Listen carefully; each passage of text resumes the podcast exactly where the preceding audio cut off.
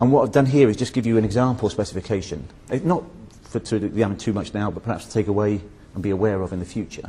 Um,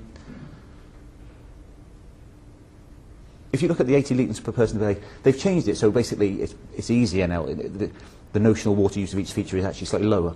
But if you look at the kind of figures we're looking at there, a shower of 5 litres a minute, most people would be dissatisfied with that shower. I, I certainly would.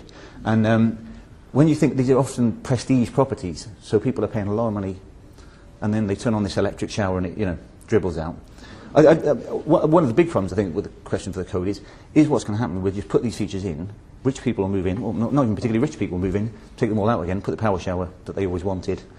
You know, what, what was the point in the first place? But, but it just shows you an, an indicative kind of specification of what's required there. Um, rainwater harvesting and greywater harvesting isn't in there, and you can use that to offset it. But on a tall block of flats, you've got very little roof space and you know a lot of flats. So, okay. Okay, um, I'm going to try and explain energy very simply and well. Um, if, if I don't, please stop me. Um, the mandatory requirements are there. You can see um, there's six levels uh, on the energy standard.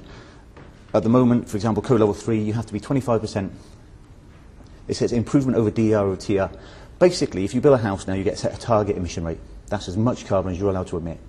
And to get code level 3, you have to be 25% better than that.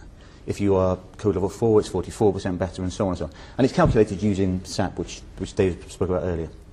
Um, code level 5, you can see, is 100% better, so you'd think that would be zero carbon. But um, The way the calculation works, it doesn't take into account your toasters, your hi-fis, your TVs. And so what, what they did in the old days was they made an allowance for that. An extra 50% of energy would be used in your dishwashers and so on. Um, and that, that was what became a true zero carbon home.